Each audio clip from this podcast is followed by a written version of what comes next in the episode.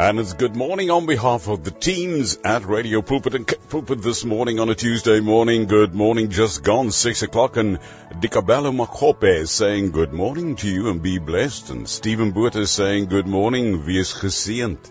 En ek sê ook goeiemôre in die naam van die Vader en die Seun en die Heilige Gees en mag ek en jy 'n geseënde Dinsdag belewe. Ongeag En ek wil onderstreep ongeag. Want uh ons het 'n voorbeeld. Ag, daar's baie voorbeelde in die Bybel. Hoe ons meer as oorwinnaars is. Hoe die Here God Almagtig ons meer as oorwinnaars maak in lewensstryde. Kom ek begin om vir jou te vertel wat gebeur gistermiddag hier by ons by Pringlebaai en by baie ander dele in die Boland en die Wes-Kaap waar veldbrande aangevuur deur stormwinde wil ek dit noem brand. Hoog die berge en die kraanse in. 'n gistermiddag net so voor ek begin uitsaai teen 3 uur kry ek op die Pringlebaai WhatsApp groep 'n berig dat aan die kant hier by Pringlebaai by Skilpadvlei 'n vuur ontstaan het. Nou in hierdie wêreld, as jy dit nou nie weet nie, is fynbos. In fynbos het ook 'n olie in. En wanneer fynbos begine brand, is dit byna uh onbeheerbaar. Hoe die vlamme letterlik deur die sterk wind wat ook gistermiddag gewaai het opgetel word en deur die lug sulke vuurpyle van vlamme gegooi word. So hy brand nie net aan mekaar van 'n kant af nie, hy gooi ook sulke vuurvlamme met die wind deur die lug en steek ander dele aan die brand. Ieder geval so voor 3 uur gistermiddag steek hier 'n brand op, soos in baie ander dele van uh, die Boland. By Piketberg bo in die valleie by Slanghoek aan die kant die dorings uh hier by Grabouw. Uh soveel ander dele. Maar in ieder geval hier by ons 'n geweldige brand. En hy versprei soos spreekwoordelik 'n veldbrand. Dadelik is die uh, mense wat brandweermense en vuurslaaners op die toneel van oral af en kom help. Hy brand hier bo in die berge in. Uh, die vlamme staan meters hoog in die lug. In die berge. Nie in Pringlebaai se dorpie nie, maar buite in die berge. In die noordweswind waai en hy vuur hom aan na Betty's Baai se kant toe. En mense begine bid. En die Here doen 'n wonderwerk. Jy gaan dit dalk nie glo nie.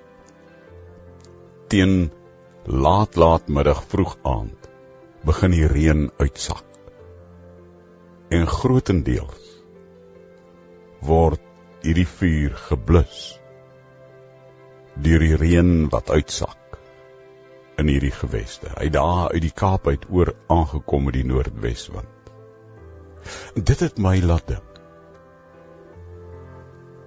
Ook in ons lewe as kinders van die Here is ons so dikwels gewikkel in geestelike oorlogvoering. Maar ook in aanbidding. En toe gaan lees ek Numeri. Jy kan dit gerus gaan lees. Ek weet nie of jy dit al ooit gelees het nie. Daar by Numeri hoofstuk 10 Numeri 10 vers 11 tot 34 en ander dele Numeri 10 35 tot 36 waar Moses die lied van die ark aanhef as gebed van vertroue in reaksie op God wat hulle lei God se begeleiding in 'n heilige oorlog maar ook God se begeleiding terwyl die lied van die ark in Numeri 10 vers 11 tot 34 aangehef word.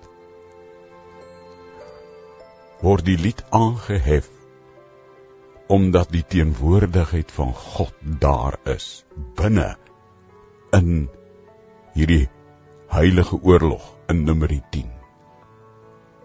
'n aanbidding sê Numeri 10 vers 35 tot 36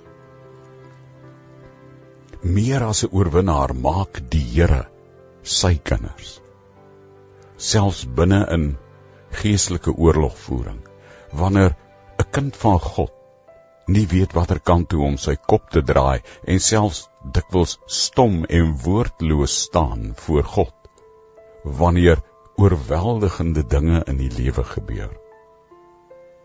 En daarom is die verhaal van Nimri steeds ook 'n voorbeeld van ons geestelike reis as kinders van God deur die genade van Christus Jesus.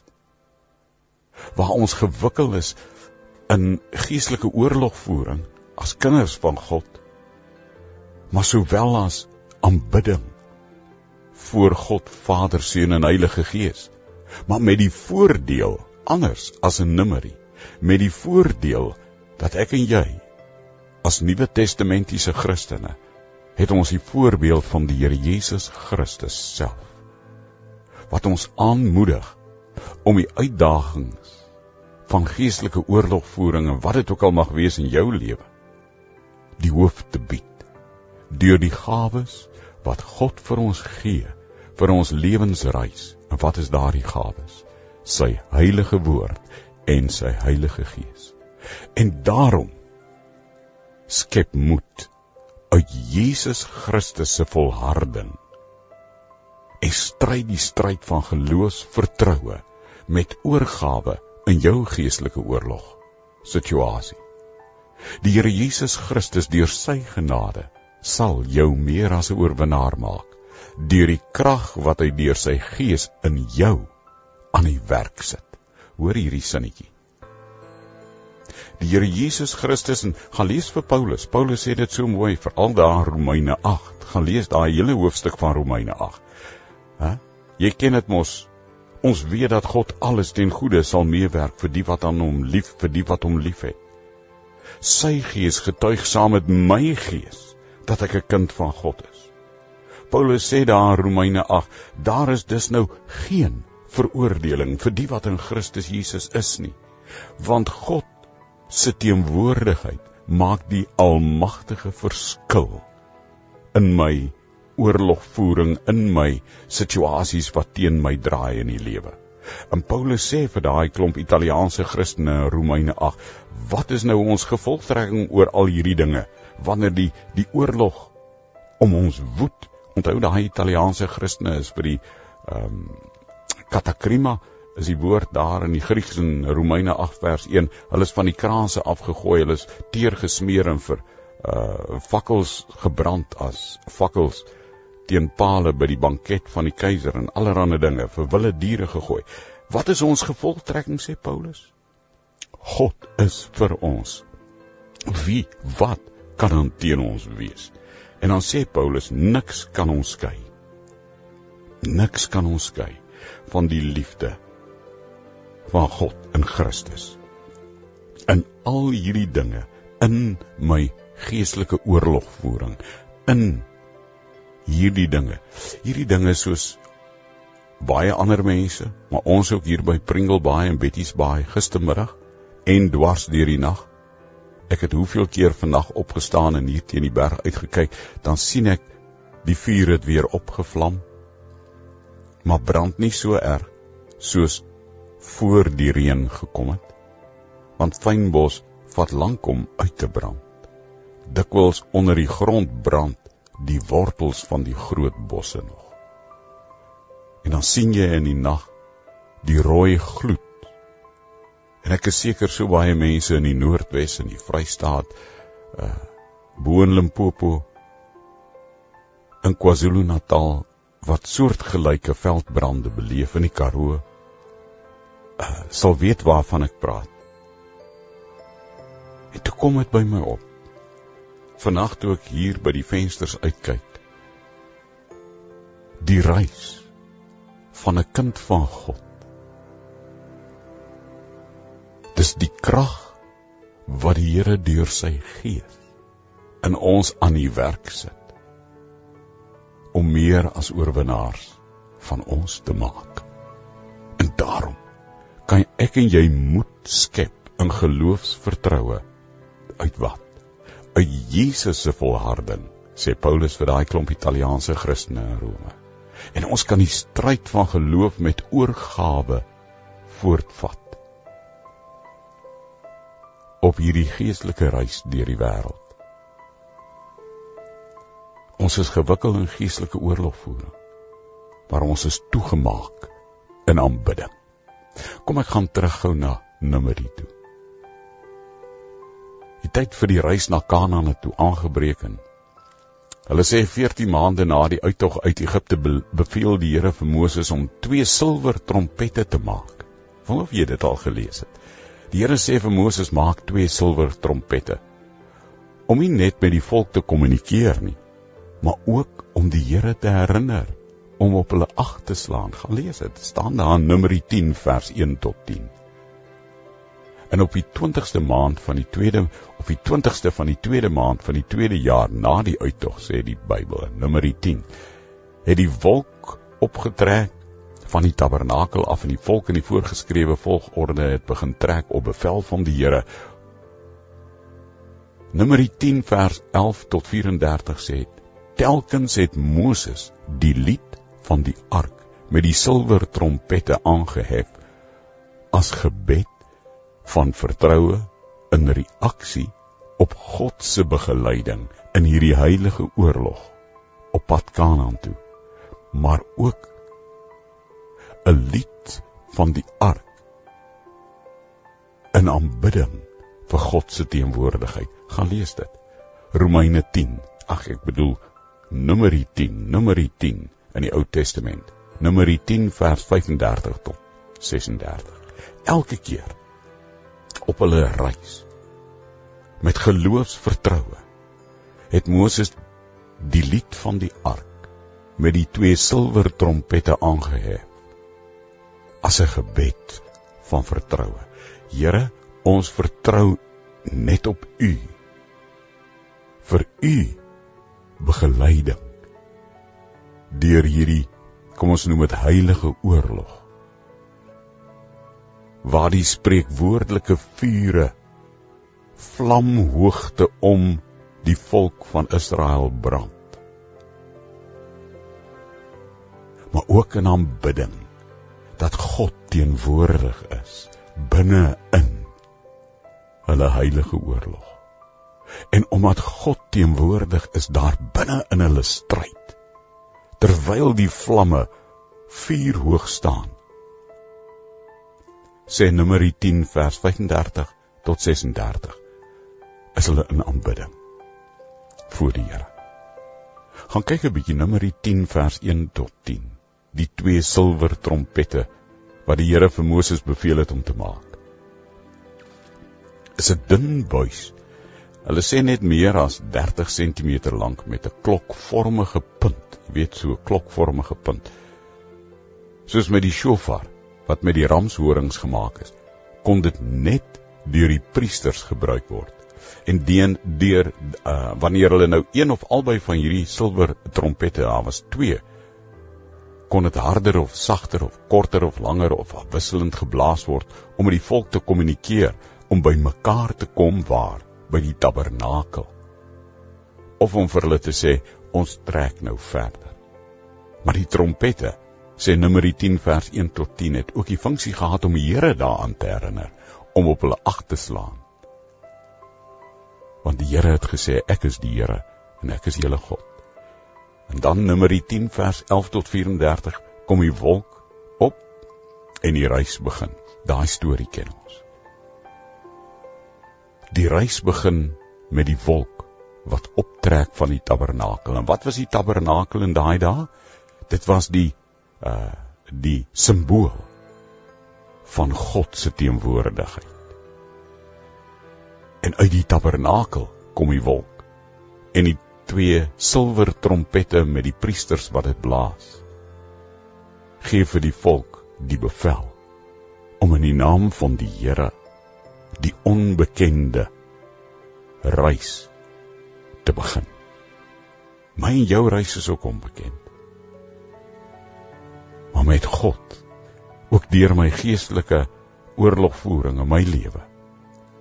Wanneer spreek woordelik die vlamme vuur hoog staan of die vuur vlam hoog staan wil ek amper sê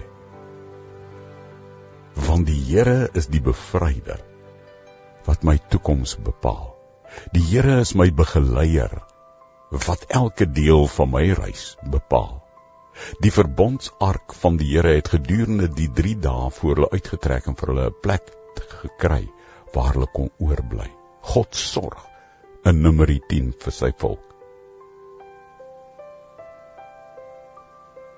Maar dan kom maar 'n moeilikheid. Gaan lees dit. Moses vir sy swaar Gobab, die leier van die Keniete, die afstammelinge van Abraham by sy vrou Ketura. Dit kry jy daar in Genesis 25. Moses sê toe vir sy swaar Gobab, Gobaba, Gobaba, jy moet saam met ons trek. Jy moet ons gids wees. Wat lees ek daar in Numeri? Moses met uh sy uitnodiging aan sy swaar Gobab het nie sy volle vertroue op God gestel op hierdie reis in die geestelike oorlog en dit het groot gevolge gehad wat destruktief was. Dit leer my. Selfs Moses sukkel om die Here volledig te vertrou en laat mense saamtrek wat die Here nie met hulle hele hart dien nie. Oppas. Ek leer dit uit hierdie les, uit Numeri 10. Moenie soos Moses wees wat nie die Here volledig vertrou en dan mense uitnooi wat nie die Here met hulle volle hart dien om saam met jou te kom. Dis toe hulle die onweerstaanbare lus vir vleis kry daarso. Maar dis 'n storie vir 'n ander dag. It's war and worship. War and worship. Numbers chapter 10 verse 1 to 10. 35 to 36. Maar die Here gryp in soos hy altyd doen. Wat is die boodskap? Die boodskap is meer as 'n oorwinnaar word God se kind deur Jesus Christus gemaak. Wanneer ek my geloofs vertroue ten spyte van die vure wat vlamhoogte om my dalk brand in geestelike oorlogvoering God herinner hulle. Ek het julle deur die Rooi See gelei. Ek het julle finaal van Egipte se mag verlos. Ek het julle versorg met kos en water in die woestyn. Ek het julle in die oorlog teen die Amalekiete na oorwinning gelei. Ek het vir julle by Sinaï die wet gegee. Ek het my sigbare teenwoordigheid vir julle gewys in die wolk en die vuurkolom. Julle kon in vertroue die trek aandurf deur die woestyn. Met al die uitdagings en versoekings en wat dit ingehou het. Maar vir my en jou lê die boodskap in die oorwinning. Niemand net die sing van gloria haleluja in die oorwinningslied nie. Maar die boodskap lê diep vir God se kind in die Nuwe Testamentiese Christen se hart. God het sy seun Jesus Christus voorberei Paulus sê dit in Romeine 8 en ander dele. Jesus is voorberei. Jesus was al 30 toe hy eers in die Jordaan gedoop is en die Heilige Gees op hom neergedaal het. Anders as destyds in die woestyn Israel is Jesus Christus die een wat vashou aan die woord van God en die brood wat hom voed in sy versoekings is God se woord. Jesus se volharding. Bevestig nie net dat ek as gelowige met geloofs vertroue met Jesus Christus motivering met standvaste volharding wat ook aan die versoekings van geestelike oorlog blootgestel word in aanbidding my lewensreis kan aanpak. Nou kan ek met silwer trompette my oorwinningslied kom sing. Amen.